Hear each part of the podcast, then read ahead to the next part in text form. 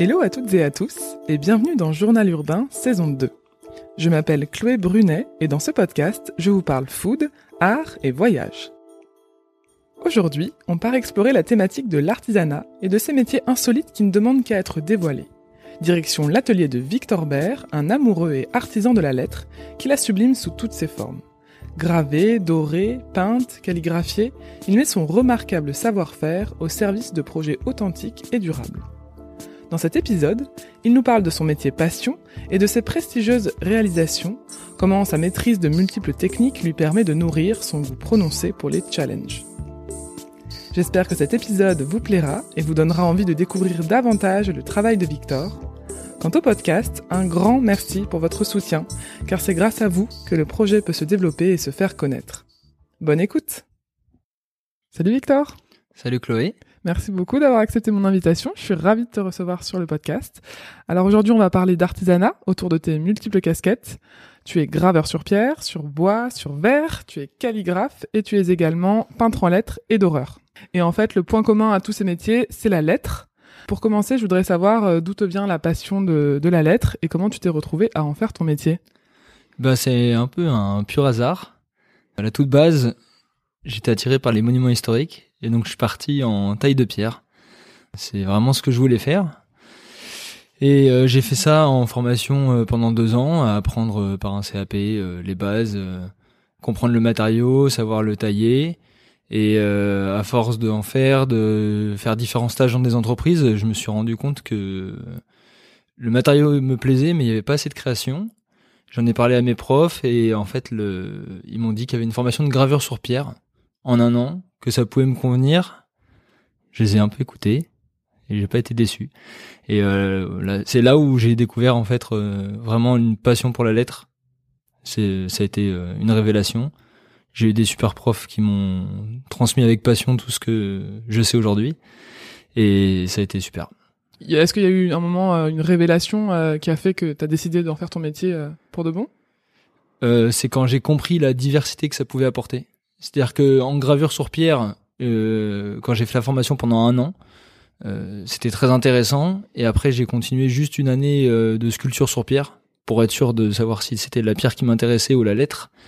Et à ce moment-là, en fait, j'ai compris que c'était la lettre, la calligraphie, de pouvoir aussi transposer ça sur d'autres matériaux. La diversité de types de lettres qui existent entre les calligraphies, les typographies, celles que tu dessines à la main. Tout ça, ça a des notions, c'est des notions différentes qu'on n'imagine pas tellement d'un point de vue extérieur. Et, euh, en fait, c'est un monde qui s'est ouvert à moi et je l'ai pas lâché c'est une profession en fait, des professions qui ne courent pas les rues. Euh, si on fait pas plus attention que ça, on passe en fait tous les jours devant euh, des plaques gravées au ciseau, des enseignes peintes à la main, euh, des inscriptions à la feuille d'or, sans se rendre compte que en fait c'est le fruit d'un artiste ou d'un artisan. Comment est-ce que déjà tu expliques que ce métier ne soit pas plus mis en avant que ça et que en fait le commun des mortels ne connaissent finalement même pas trop cet artisanat? Alors ça revient quand même sur le devant de la scène, il faut le préciser mais euh, ça reste quand même caché parce que il y a euh, un savoir-faire manuel en France qui a été très très longtemps transmis du maître à l'élève à l'oral en étant euh, l'apprenti, le petit apprenti dans l'entreprise qui doucement par le compagnonnage ou non apprend par son cheminement le métier. Tu peux expliquer juste ce que c'est le compagnonnage pour ceux qui ne connaissent pas? C'est comment le résumer euh, simplement C'est l'apprentissage d'un métier manuel euh, au, sein de la maison des compagnons, ce que je n'ai pas fait, mais euh, où on apprend en fait un métier en passant par différentes entreprises partout en France, en faisant un tour de France. Donc ça permet en fait de se confronter à différents types de matériaux. Par exemple en taille de pierre, si je reste sur mon sujet, euh, on, on taille pas la même pierre quand on est en Bretagne avec le granit ou à Clermont euh, à tailler de la lave ou à Bordeaux à tailler de la pierre calcaire. Tout ça, ça nécessite des connaissances différentes. Et donc le fait de voyager comme ça pendant 5-10 ans, euh, tous les ans à changer d'entreprise, changer de maison, ça forge une expérience assez forte. Donc c'est un énorme investissement pour les apprentis. Tout à fait, mais c'est ce qu'on appelle les métiers passion et quand on est jeune et qu'on est mort de faim là-dessus, il n'y a pas de problème. Quoi. Mm. Et du coup, tu disais que c'est euh, via euh, les compagnons que se transmettaient ces, ces professions et ces artisanats? En grande partie, ce n'est pas toujours le cas, mais il y a toujours des exceptions évidemment. Mais oui, c'est en tout cas en France, c'était à l'oral. Euh, Il y avait quelques écrits, mais euh, ça, ça faisait pas l'entièreté du métier. On pouvait pas euh, s'intéresser à, à l'ensemble des connaissances d'un métier par un livre. Ce que font par contre les anglo-saxons. Il y a des choses en, en taille de pierre et plus précisément en gravure sur pierre que moi j'ai découvertes grâce à des bouquins anglais et qu'on m'a jamais appris euh, autrement quoi. Ok. Et là, t'as l'impression, tu disais que ça, re- ça revient sur le devant de la scène. Euh, t'as l'impression que les gens autour de toi qui sont pas du métier ne sont plus dans une, une découverte de tes techniques? Bah, il y a des deux. Il y a, il y a si, il y a quand même la, des gens qui sont euh, encore bluffés qu'on puisse faire euh, des choses à la main euh, de la sorte. Et, et puis il y a aussi des yeux un peu plus avertis qui ont connaissance. Moi, ça m'arrive fréquemment dans la rue de me dire ah est-ce que vous connaissez un tel ou un tel Et c'est un petit milieu, donc on se connaît tous et on essaye tous de faire parler de notre métier pour le remettre sur le devant de la scène parce que tous les savoir-faire manuels étaient vraiment à, à la pointe avant l'arrivée du numérique. Forcément, il n'y avait pas de. C'était euh, c'était normal de pouvoir faire tout ça aussi bien à la main. Et alors, on va parler euh, ensuite de tout ce que tu fais pour euh, pour expliciter euh, toutes tes techniques et toutes tes casquettes. Euh, mais pour commencer, c'était vraiment la pierre. Euh, donc, tu- quand, tu- quand on nous dit en fait gravure sur pierre, c'est vrai que le commande est mortel, on a directement l'image du funéraire, alors qu'il y a plein d'autres aspects. Euh, Est-ce que tu peux nous en parler euh, et euh, dans quel contexte on trouve euh, on trouve de la gravure dans d'autres euh, aspects euh? Alors, euh, c'est sûr que sur la gravure sur pierre, euh, c'est une très grosse part du marché. Et, euh, et si on veut apprendre, il n'y a pas le choix. Quoi. Honnêtement, moi, je suis passé par là. C'est-à-dire que quand j'ai fait ma formation de gravure sur pierre, euh, je l'ai faite en Normandie à Coutances sur un an. Et après, je suis revenu à Paris. Euh, et en parallèle de la formation de sculpture que j'ai faite, j'ai euh, suivi un graveur sur pierre au Père Lachaise. Euh, pour vraiment continuer à apprendre le métier et surtout à, le voir de manière concrète. Euh, en sortant de la formation, euh, on, on se rend compte que c'est des métiers qui sont très cachés parce que euh, le funéraire dans les cimetières, euh, on n'y traîne pas, on n'a pas forcément envie d'y traîner, même si c'est des beaux cimetières à Paris, intramuros, mais c'est pas le cas partout. Mm. Et et faire sortir un peu ce savoir-faire de des zones dans lesquelles elles ont ils ont été un peu comment je pourrais dire? Cloisonnés. Je pense que cloisonné c'est vraiment le mot. C'est un peu le, le défi que j'ai aujourd'hui quoi de, de dire euh, on peut faire de belles choses en dehors de de Et alors, par exemple, qu'est-ce que où est-ce qu'on peut trouver de la gravure sur pierre en dehors des cimetières euh, aujourd'hui? Alors on retrouve même à l'époque ils en faisaient un petit peu mais euh, il y a beaucoup sur des monuments historiques sur tout ce qui est institutionnel. Donc dès qu'on rentre dans des bâtiments euh, de type mairie, euh, musée, aux Invalides, au Panthéon, tout Les, ça, écoles finalement dans Paris en fait. euh, Les écoles ont énormément de, de plaques gravées. Et tout ce qui se rapproche à la signalétique, on n'imagine pas, mais euh, il y a des superbes lettres en pierre, en relief euh, au Palais Chaillot. euh, euh, Il y, a, y a vraiment beaucoup de choses en dehors. Et moi, je veux l'amener encore plus près, euh, au plus près de la rue, euh, d'essayer d'amener ça pour des commerces, pour de l'hôtellerie, des restaurants, que ça puisse aussi euh, sortir juste de la lettre gravée comme on la connaît, où elle est soit euh, soit en creux, en V. Donc, je, pour expliquer, Mm. quand on grave au ciseau, on frappe la lettre de chaque côté et ça crée deux pans dans la lettre. Il y a un côté ombré et un côté euh, dans la lumière. Ça- C'est cet effet en V qui est créé. Voilà. Ou de la lettre relief. Et en fait, quand on s'intéresse vraiment à la lettre et à la gravure sur pierre, il y a beaucoup d'autres choses à créer. Où je sais que ça va me demander euh, une carrière complète pour euh, pouvoir euh, mettre ça en place auprès de mes clients et, et aussi promouvoir euh, tout ce savoir-faire. Donc les deux techniques finalement de gravure sur pierre, c'est comme tu disais, soit enlever de la matière en, en gravant en V, soit euh, retirer de la matière autour de la lettre pour faire de la lettre Voilà. c'est ça? Voilà. On travaille toujours la forme ou la contreforme. C'est-à-dire que le- c'est le, mais comme dans tout ce qui touche à la lettre, euh, ça je l'ai assez vite compris euh, par euh, ma formation en calligraphie quand je quand je suis revenu à Paris, j'ai suivi des pas mal de cours de calligraphie avec Laurent Plugot et la contreforme compte plus que la forme. Voilà. Ça ça m'a ça m'a beaucoup servi comme conseil. Et, et, là, tu parlais de funéraire avant qu'on qu'on parle plus du, du, marché dans son ensemble.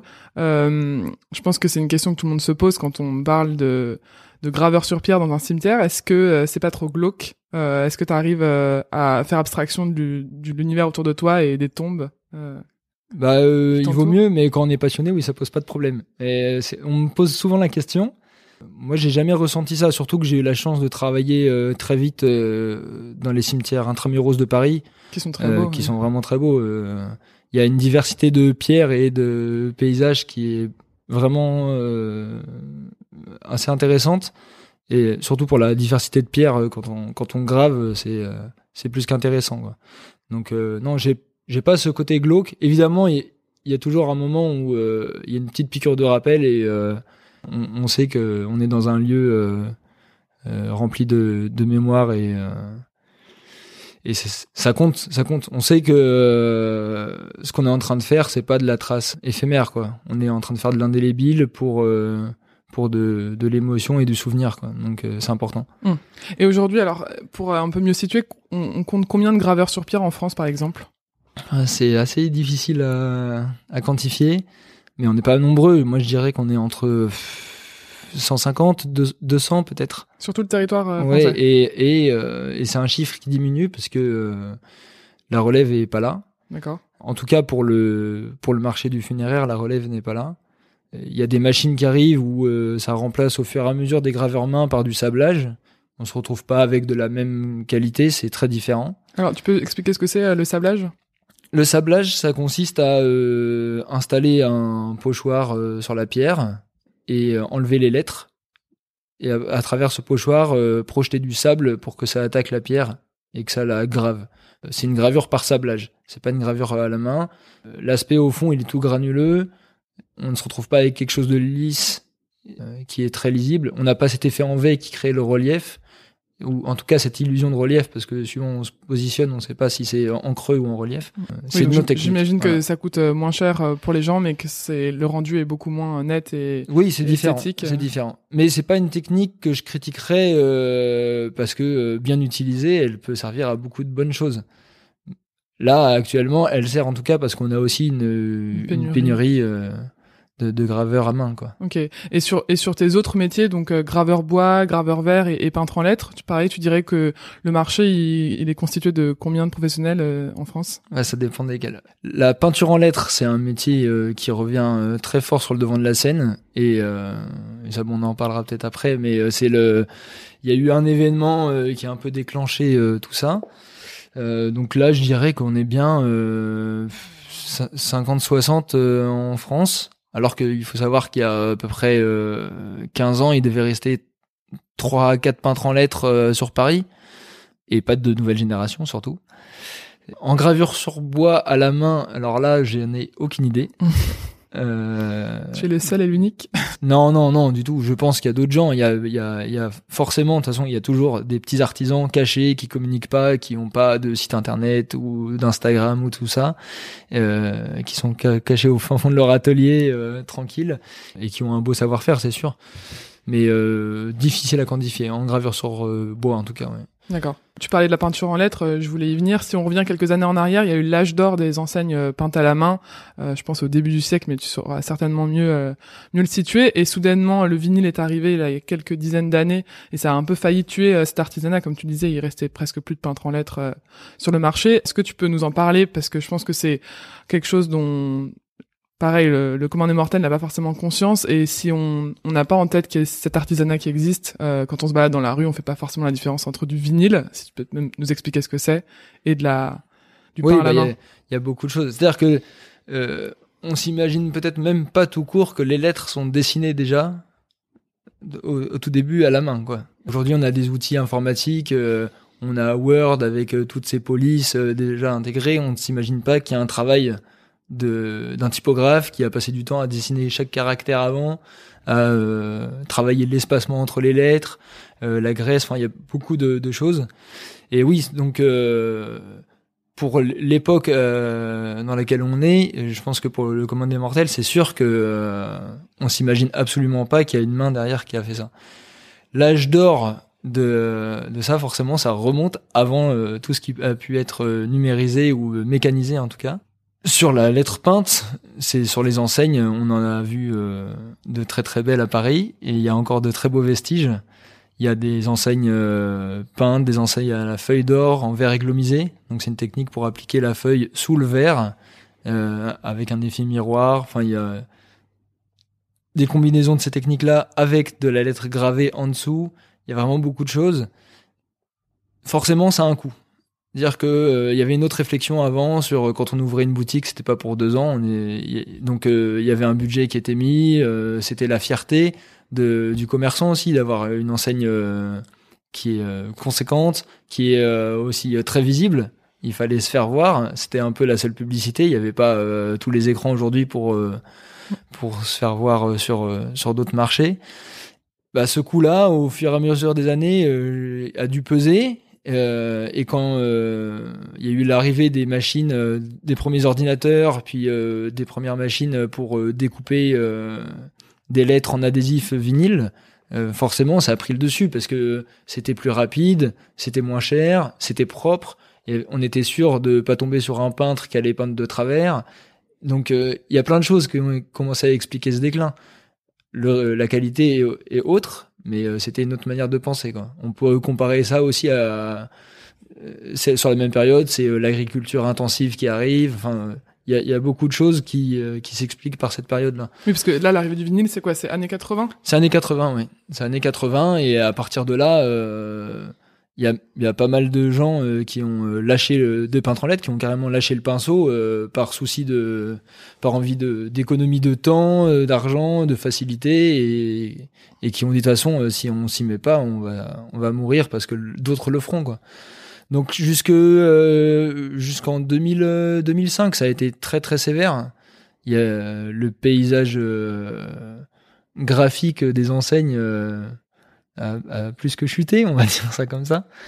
Et puis bah forcément, euh, ça chute tellement a un moment, euh, certaines personnes se disent ok, est-ce qu'on peut pas euh, revenir à quelque chose de plus qualitatif? Parce que là on touche vraiment le fond. Et, et puis c'est ce qui s'est passé doucement, doucement. ça a mis du temps.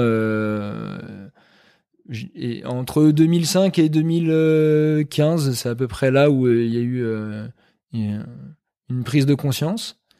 Et, moi, ça a concordé aussi euh, au moment où j'ai découvert la, lettre peinte. J'ai découvert ça en fait par un documentaire qui s'appelle Sign Painters, qui a été tourné euh, aux États-Unis et qui montre justement tout, euh, qui explique tout ce, ce processus d'âge d'or et déclin et, euh, qui arrive au stade où en fait il faut un renouveau. c'est impossible de laisser mourir un tel métier alors qu'il y, a, y a tellement de beautés qui sont créées dans le dans le paysage par ça que c'est pas possible quoi. Et ça a été une révélation euh, clairement. Enfin moi j'ai vu ce documentaire et je me suis dit mais c'est incroyable ça ça mélange tout ce que je sais de dessin de lettres, de calligraphie, euh, sauf que on change de médium, on prend de la peinture, on apprend à travailler la bonne texture et euh, il y a une, une qualité d'application, une rapidité d'exécution par rapport de mon point de vue, à ce que je pouvais faire en gravure sur pierre aussi. On n'est pas du tout sur les mêmes temps de, de chantier et de travail. Donc, euh, je me suis dit, ah, c'est une diversité que je veux amener euh, dans mon travail quotidien et, euh, et, ça a commencé comme ça. Ouais. En plus, j'entends quand, tu parles des, des vieilles enseignes, euh, il me semble, en regardant tes travaux, que tu as aussi vraiment envie de tester plein de choses et de revenir à ce que tu disais de, de la pierre gravée qui ensuite est dorée avec du verre églomisé, euh, de la peinture. Tu as envie de mélanger aussi toutes ces techniques pour euh, revenir à une qualité euh, qu'on pouvait peut-être trouver en début de siècle ouais, bah, y a, C'est là typiquement ce qu'on peut voir pas mal, c'est qu'il y a de plus en plus de marques qui cherchent un peu cet aspect authentique, rustique à remettre euh, des lettres euh, avec les petits ornements boules sur les côtés pour des boulangeries, charcuteries. Mm. Parce que ça, on en voit, c'est des enseignes où on voit que la qualité euh, a perduré. C'est des enseignes qui datent du début du siècle dernier. Il y en a qui ont facile un siècle. Elles sont encore accrochées dans les rues de Paris. Mm. Elles sont là et elles marquent vraiment le l'âge d'or de de l'artisanat français sur sur l'enseigne. Clairement il y a une fierté. Ces enseignes-là, on les retrouve, mais euh, dans plein de livres dans le monde. Euh, c'est euh, graphiquement, c'est c'est quelque chose qui, qui véhicule l'image de, de Paris euh, et de la France euh, sur le côté charme ouais, de Paris pour des étrangers. Mais après, j'imagine que, comme tu disais, tout est une question aussi de budget maintenant pour différents clients et c'est aussi ton challenge de d'expliquer et de, de former tes clients à une différence entre quelque chose qui va être fait euh, vite et peut-être moins cher mais qui perdurera moins dans le temps versus quelque chose que tu pourrais faire à la main qui prendra plus de temps et qui coûtera plus cher mais qui perdurera pendant euh, 10 ans ou plus euh. oui, mais après je l'explique, mais les, mais il y a beaucoup de clients qui en sont déjà conscients quand ils viennent me voir, euh, et c'est pour ça aussi qu'ils viennent me voir parce que le, le, côté fait main est, maintenant est sur le renouveau, mais c'est quand même difficile de trouver des, des personnes qui ont les compétences. Mm l'expliquer, il euh, n'y a, a, pas que, il euh, a pas tant besoin que ça. Dire que là, on sent qu'il y a un renouveau de l'artisanat là depuis euh, depuis 5-10 ans qui s'est mis en place et entre tout le côté fait en France, métier ancien, métier rare. Oui, il y a, y a, une dynamique qui s'est créée et on est en plein dedans. Là. Ok. Et, si on revient un peu sur la, la, peinture en lettres et puis après sur aussi les autres techniques que tu maîtrises, est-ce qu'il existe des formations aujourd'hui? Tu parlais un peu au tout début de l'interview de, de ton cursus. Est-ce que tu peux nous dire comment on devient graveur sur pierre, comment on devient peintre en lettres euh, aujourd'hui en 2021 Alors il y a toujours des formations, euh, heureusement. Même si elles sont rares, il y a plus que deux écoles en France qui proposent de la gravure sur pierre. En peinture en lettres, il y avait plus de formations. Il y avait euh, quelques écoles privées qui proposaient des formations courtes avec des stages et c'est déjà bien que ça existe. Il y a des workshops, des ateliers d'initiation. Donc ça, c'est quand même. Euh, moi, j'ai commencé par ça aussi. En, forcément, dès que j'ai découvert, euh, et comme nous tous, hein, euh, tous mes collègues, c'était ça. C'est-à-dire que on trouve l'info sur Internet, c'est la passion qui naît, et on cherche, on cherche le, le stage tout de suite. parce qu'on n'a pas le temps d'attendre qu'il y ait un truc qui naisse. Quand, quand moi je me suis formé, il y avait rien en France, quoi. Donc euh, j'ai des collègues qui sont partis se former à Berlin, euh, en Angleterre, euh, en Belgique. vous alliez où vous pouvez. Là exactement, ouais, aux Pays-Bas, mais et puis après il y a eu une, une, émulsion qui se crée, on a pu faire des premiers ateliers d'initiation en France et puis c'est parti. Quoi. Ouais, parce que toi, as, ton parcours il est principalement autour de la pierre et ensuite tu as développé le reste J'imagine un peu aussi en autodidacte. Euh, tu as, comme tu disais, suivi des stages, fait des workshops. Euh, J'imagine qu'en plus, entre les, les techniques, c'est des outils hyper différents. Peut-être que tu peux nous en parler euh, entre, comme tu disais, un ciseau pour la gravure sur pierre et un, pinceau pour la peinture en lettres. C'est sûr qu'il y, y, a beaucoup de choses différentes, mais euh, il y a une base commune qui reste la lettre. Et donc le matériau de, je vais pas dire qu'il devient secondaire, mais c'est une c'est une technicité à apprendre, mais la technicité phare de ce que je vais faire, elle est autour de la lettre. Donc la, lettre, euh, ça se travaille par le dessin et par euh, la calligraphie. C'est-à-dire que euh, tout, tout ce qu'on connaît en termes de lettres, même pour les plus novices, ça vient de la plume, dire que et du pinceau. Donc c'est-à-dire que on se retrouve avec quelque chose de plat qui crée un plein et un délié suivant comment on écrit. Et ça, ça a influencé tous les styles de lettres qu'on connaît aujourd'hui. C'est c'est une structure et elle est là. Et quand on connaît cette structure, après, bah, c'est plus facile de, de, la décliner. Donc, euh, mon outil de base, c'est le crayon, le premier outil. Euh, le pinceau a bien aidé aussi pour euh, après comprendre comment se répartit le poids sur une lettre. Dire qu'il y a des parties plus grasses que d'autres, parfois avec très peu de nuances, mais c'est quand même influencé par ce pinceau. Et ensuite transposer ça sur le matériau, on change d'outil. Donc là, euh, moi, je l'ai appris la première fois avec la pierre. Donc c'était le, ciseau et la massette. Et d'aller euh, inciser la pierre pour euh, lui trouver ce sillon qui crée ce relief. Je pense que c'est l'effet que ça a créé dans la pierre, la beauté qu'il en ressort, où je me suis dit, il faut que j'arrive à créer ce même effet dans d'autres matériaux. Ouais, c'est ce que j'allais dire. J'imagine que là, de, de, maîtriser toutes ces techniques différentes, qui sont diverses et en même temps qui ont une base commune, ça te permet de te nourrir d'une technique à l'autre euh, et d'avoir une, une offre hyper euh, riche et, et complète, non? Ouais. C'est-à-dire que il y a tellement de manières de graver euh, qu'on pourrait graver avec un fond plat et après mettre une couleur et en fait enlever très peu d'épaisseur comme si euh, c'était du sablage euh, ou du laser ce genre de choses. Mais c'est pas ce que je recherche. Je cherche vraiment à, à, marquer le matériau à le graver en profondeur pour que euh, la marque soit présente et que ça crée ce, ce volume cette impression de volume en tout cas. Et ça donc ça se crée naturellement dans la pierre quand on grave au ciseau et vraiment, j'ai voulu le, le, répéter dans le bois. Dans le verre, c'est un peu différent. Mais euh, je me suis attaqué du coup à des matériaux comme le béton, comme le plâtre, comme le carton. Et tout ça euh, en, essayant de, donner cette, cet aspect euh, de, de, profondeur dans la gravure. C'est pas que de la surface. Et c'est ce qui m'identifie en tout cas. Quoi. Ouais, j'ai l'impression que le, t'as un peu le goût du challenge euh, parce que euh, on t'apprend d'abord à graver la pierre, mais euh, dans tes divers projets, tu as pu euh, graver, euh, je crois, du béton, euh, des métaux. comment tu appréhendes mm. Enfin, est-ce que déjà, toi, ça, ça te, ça te plaît de quand un client t'appelle et avec un nouveau challenge que t'as peut-être jamais fait, t'as envie de, de tester. Comment t'appréhendes, comment t'appréhendes ça?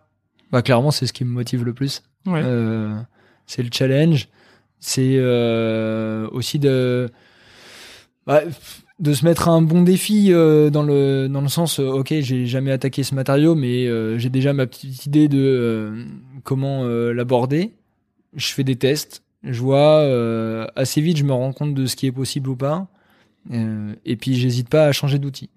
Et ça c'est quelque chose que j'ai appris pas mal aussi en calligraphie la calligraphie quand elle est très classique on prend une plume et on arrive à faire différents styles de lettres qui sont très normés, très euh, très cadrés. Il y a beaucoup de codes en calligraphie.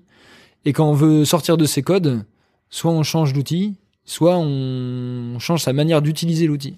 Ça, je l'ai appris avec euh, Kitty Sabatier notamment, et ça m'a ouvert euh, beaucoup de voies. Et je l'ai décliné sur tous mes outils de gravure. Donc il y a des outils que j'utilise de manière complètement euh, informelle. Ok, donc t'as pas peur d'oser et finalement euh, ça, ça finit par payer sur... Euh... Bah ou pas, mais tant que moi je passe du temps à tester, à chercher de nouvelles choses et que le résultat à la fin, euh, j'arrive à en extraire euh, quelque chose de nouveau qui me plaît et qui est beau, c'est plus que gratifiant et plaisant. Hmm. Donc toi, ta particularité, c'est par rapport à d'autres professionnels du métier, c'est ton amour de la lettre, ça on l'a bien compris dans toute sa diversité, euh, et c'est en te formant sur toutes ces techniques que tu as trouvé, je pense, ton épanouissement, puisque aujourd'hui cette diversité, c'est ce qui fait ta force et qui te permet de répondre à, de multiples demandes. Et en regardant ton site ou ton compte Instagram, on constate que tu travailles pour des chantiers super variés. J'ai vu des hôtels, des galeries d'art, des commerces des mairies, des sépultures, des parfumeries. Euh, Est-ce que tu peux nous dire dans quel projet tu t'éclates le plus? Parce que je pense qu'on pourra pas parler de tous tes projets. Euh... Ben clairement, euh, ça va être simple. En fait, c'est la diversité qui me plaît. J'ai pas un domaine qui me plaît plus qu'un autre. Je, c'est presque, je m'ennuie quand ça commence à être euh, trop redondant sur un, un, un, type de travail, quoi. Donc, euh, j'aime vraiment bien jongler d'un à l'autre. Donc, pour peut-être résumer, le chantier parfait qui me plaît, c'est celui où il y a de la diversité dedans. Donc toi, c'est si on t'appelle et on te dit, il y a de la pierre, il y a du bois, il y a, de la lettre, ouais, de la lettre peinte, de la lettre à la feuille d'or à graver euh, sur du bois, sur de la pierre, sur du métal. Enfin, euh, dès qu'il y a différents matériaux, j'aime bien être un peu euh, le couteau suisse qui débarque sur le chantier et, et qui se fait plaisir. Et ça, t'as déjà eu l'occasion là dans ta carrière de, qu'on t'appelle pour pas qu'une seule application et pas qu'une seule technique? Oui, et, et c'est très plaisant. Et, en fait, c'est aussi un échange avec. c'est assez souvent avec des architectes. Okay. Et c'est là où euh, où il y a une discussion qui se crée. Et euh, à force de, de, de parler, d'échanger sur ce qui est possible ou pas, ils comprennent que euh, il n'y a pas que le matériau euh, qu'ils avaient en tête qui m'intéresse. Et on, développe d'autres projets en même temps. Et c'est là où on arrive à créer une identité pour le lieu qui est déclinée sur plusieurs supports. D'accord. Donc c'est des architectes qui, qui te contactent, j'imagine, peut-être pour des, des restaurants, des commerces ou des hôtels principalement? C'est c'est souvent euh, pour ce type de lieu quoi. Donc euh, on a besoin en fait de, de c'est c'est des lieux où euh, il y a plus qu'une qu'une identité qui doit se dégager. Par exemple dans un hôtel si on est dans les chambres, à l'accueil, dans le spa, ce genre de choses, on gère de différentes manières. L'ambiance est pas la même et donc on se retrouve avec différents matériaux. mais il faut à chaque, à chaque fois apporter cette identité au-delà euh, du fait qu'on ait un logo par exemple et qui serait facile de le décliner en adhésif en le collant partout. là, c'est de lui donner plus de présence en le gravant sur du béton, sur du bois, en le peignant sur des plaques. Cette déclinaison qui donne une force supérieure aussi à la lettre, à la signalétique. Et c'est aussi une, une, part que, que j'aime beaucoup dans la lettre, c'est qu'elle est assez invisible. On la lit tellement, on la voit partout que on, on l'imagine plus. La sortir comme ça, euh, de manière différente de ce qu'on peut voir partout, ça lui redonne aussi euh, des lettres de noblesse. Si on revient euh, un peu en arrière sur tes projets, euh, donc toi, tu as, débuté, comme tu le disais, avec le funéraire et aujourd'hui, euh, tu te concentres sur plein d'autres secteurs, mais ça t'arrive néanmoins de faire de temps en temps des projets de sépulture et pas des moins prestigieux. pour citer les plus prestigieux, tu as gravé Antoine et Simone Veil, puis Maurice Genevoix au Panthéon. tu as travaillé sur la, la, sépulture de Georges Méliès, le réalisateur, ou l'artiste Wang Yongping au Père-Lachaise, ou encore Michel Rocard en, en Corse. Qu'est-ce que ça fait de graver de si grands noms euh, Est-ce que c'est pas trop de pression? Parce que je pense que c'est un métier où t'as pas non plus le droit à l'erreur. On va pas racheter une pierre tombale euh, pour ces grands noms. Puis il y a des fois c'est pas possible. c'est euh, c'est de l'honneur mais beaucoup de pression, oui. Et bah comme j'aime un peu le défi, c'est ça me correspond bien, mais c'est c'est une charge, une, une, belle charge. C'est-à-dire que j'y prends du plaisir, mais surtout quand c'est fini. Euh, sur le moment, c'est euh, je, je, suis impressionné en fait euh, par le par le fait que je c'est plus un honneur pour moi que de rendre que de rendre, en, rendant hommage à, à la personne quoi. Mais il y a y a un peu de tout qui se mélange. C'est du défi du plaisir de l'hommage de l'honneur et, et pas mal de stress quand même. J'imagine. Et, sur les autres euh, techniques, euh, peinture en lettres ou gravure sur bois ou, ou autres, euh, dans quel lieu on peut voir tes travaux récents? Est-ce que tu as quelques exemples à, à nous, nous, donner? Il y a beaucoup d'hôtellerie en ce moment. mon premier projet où ça a été assez gros et où j'ai pu bien m'amuser par la diversité, ça a été l'hôtel Sinner. Qui est à Paris? Oui, dans le troisième. Et euh, j'ai fait beaucoup de choses gravées sur bois. Et ça s'est assez vite décliné avec de la dorure aussi. Et puis, euh, il y a une façade en cuivre qui fait l'extérieur du bâtiment, sur le rez-de-chaussée premier étage. Et ça, c'était un peu le, le challenge, parce que euh, la façade, elle est posée. Elle est posée c'est que des plaques qui sont imbriquées les unes dans les autres. Et moi, je dois venir graver par-dessus. Donc pour sortir une plaque, c'est vraiment pas simple après quoi. Ok, donc pas le droit à l'erreur. Euh. Et puis euh, c'était un matériau que je j'avais pas euh, abordé jusque là quoi. Donc j'ai fait pas mal de tests en amont. Et ça aussi c'est arriver avec un œil novice en sur sur un matériau qu'on connaît pas. on expérimente d'une manière différente que si j'avais suivi un, un atelier ou une formation quoi. Je pense que ça m'a aidé à, à trouver des choses qu'on voyait pas ailleurs. Quoi. Donc il y a ça. Euh, qu'est-ce qu'il y a d'autre euh, Il y a pas mal de, petits euh, commerces de restaurants, de caves, de petites échoppes. Et puis il y a des chambres d'hôtes. Il y a des hôtels dans le sud, des grands domaines, de, des vignobles qui veulent avoir leur nom, leur logo sur des fûts de chêne, sur leur château. Ah, il y a beaucoup de. Ouais, finalement, c'est un métier qui s'applique à tellement de de supports qu'on peut t'appeler, j'imagine, pour euh, pour tout et rien. Il y, a euh. bah, il y, a des fois, je grave, je me retrouve à graver euh, sur des flacons de parfum en parfumerie pour Guerlain, Dior, personnaliser ce, ce, genre de d'objets, des des bouteilles de spiritueux aussi. Donc ça, c'est ça arrive quand même pas mal au moment des fêtes, mais oui, c'est donc la diversité de supports, elle est là. Hein. Et... et là, par exemple, sur quoi est-ce que tu travailles en ce moment? Il y a une grosse signalétique pour euh, deux hôtels euh, dans le sud de la France. Et j'ai quelques commerces haut de gamme là, je peux pas en dire trop encore pour l'instant. Mais c'est il y a du challenge parce qu'il y a des matériaux que j'ai pas encore travaillé. Et donc ça ça me plaît. Et puis je travaille aussi sur une grosse collaboration avec différents artistes là pour pour une éventuelle mise en lumière euh, en 2022. Donc voilà, c'est à suivre. Le suspense est, au, max. Euh, et est-ce qu'il y a un projet dont tu es à date le plus fier dans ta carrière? Ah, c'est difficile à dire. Euh, il y a beaucoup de, il y a beaucoup de choses. Il y a, comme on le disait, euh, si euh, Simone et Antoine Veil au Panthéon, forcément, c'est ça, ça, marque un peu. surtout quand, quand j'avais 25 ans quand je l'ai fait, donc c'était pas. c'est un honneur et c'est gratifiant, mais techniquement, euh, ce qui m'a le, ce dont je suis le plus fier, je pense pour l'instant, c'est euh, cette gravure dans le cuivre euh, pour l'hôtel Sinner, où là, en fait, pour faire simple, toute l'identité du lieu, je l'ai fait sur de la lettre qui était gravée dans la masse. Donc vraiment, je retirais de la matière sur bien un centimètre de chaque lettre. Et je me retrouve avec cette demande de graver la façade de, l'hôtel qui est en cuivre. Et là, l'épaisseur des plaques fait 2 mm. Donc je me retrouve avec un problème, je peux pas appliquer euh, tout ce que j'ai basé sur le reste de la signalétique de l'hôtel et la décoration. Donc je cherche, je cherche et euh, à force de euh, graver le métal, je comprends que suivant le sens de gravure, ça ça prend la lumière ou pas. Et par ça, je me dis ah il y a peut-être une illusion à créer de faire croire que c'est gravé, qu'il y, y, a vraiment une profondeur dans la gravure et de le faire par le dessin.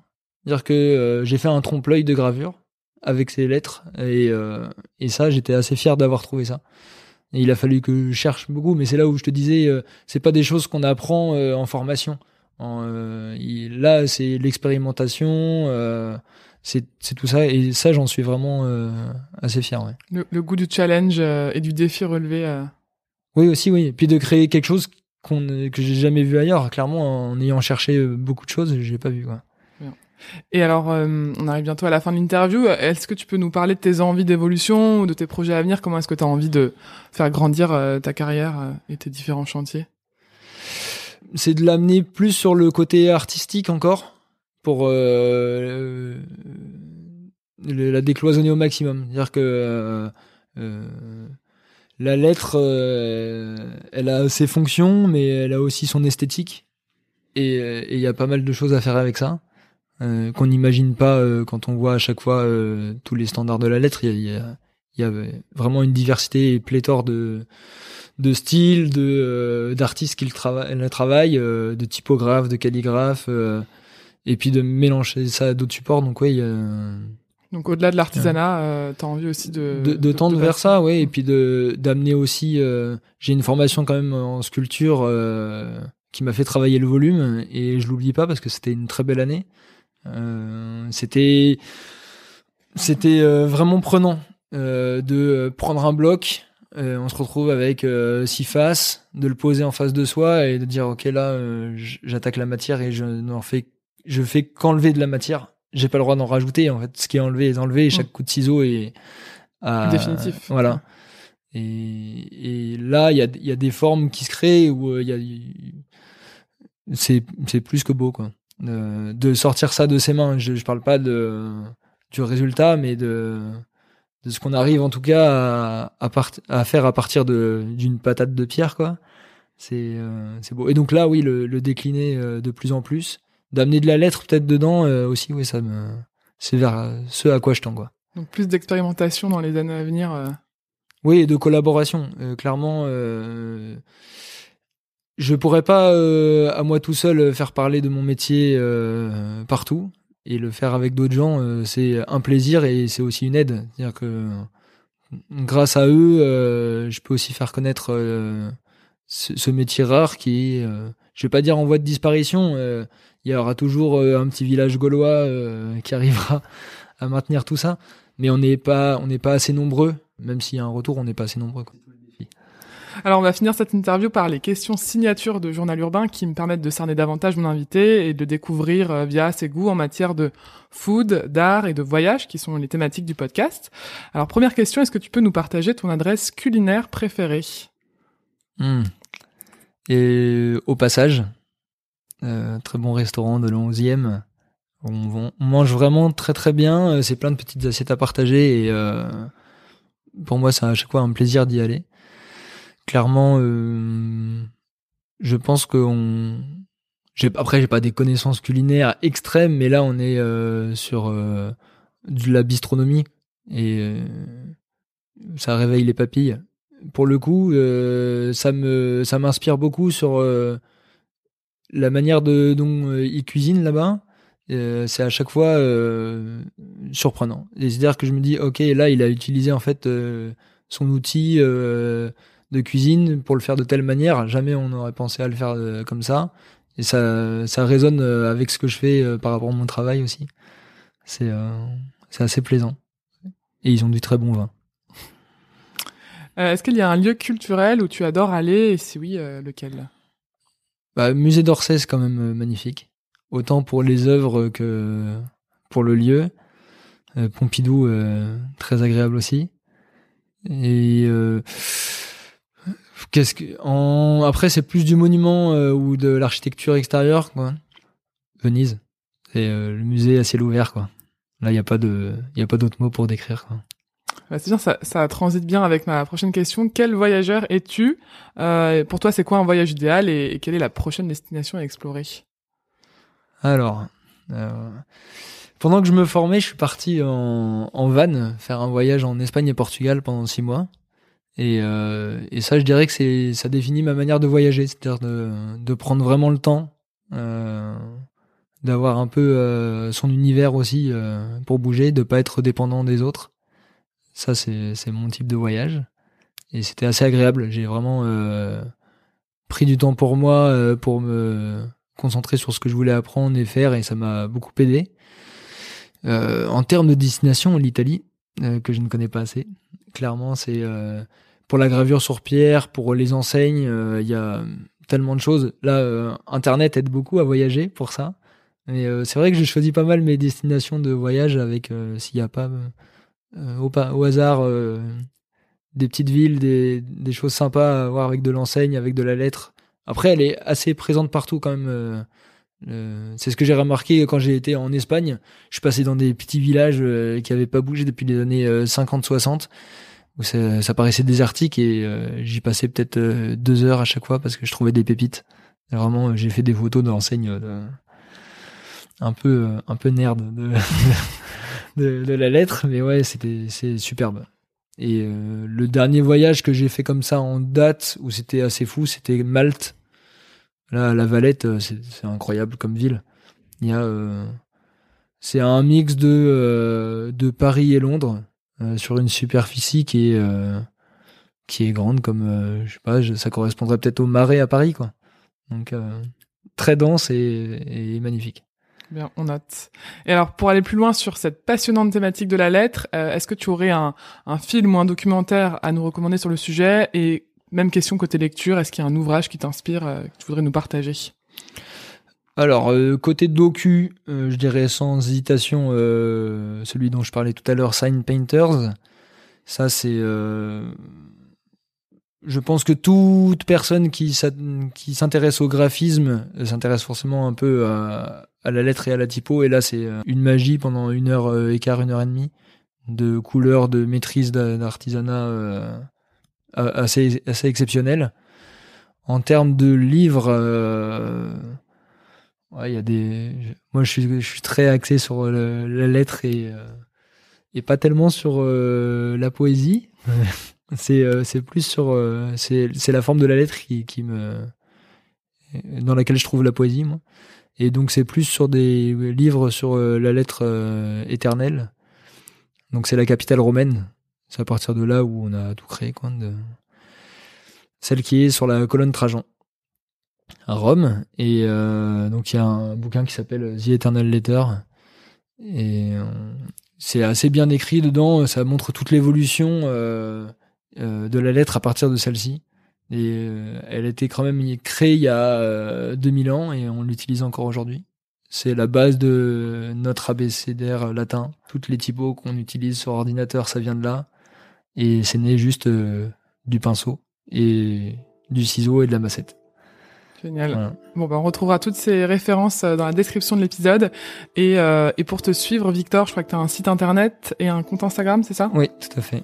C'est Victor Vic- Bert. Voilà, victorbert.fr et victor.bert sur euh, Instagram. Eh ben génial, on suivra tout ça. Merci beaucoup pour ton témoignage. Merci à toi. à très bientôt. À très bientôt.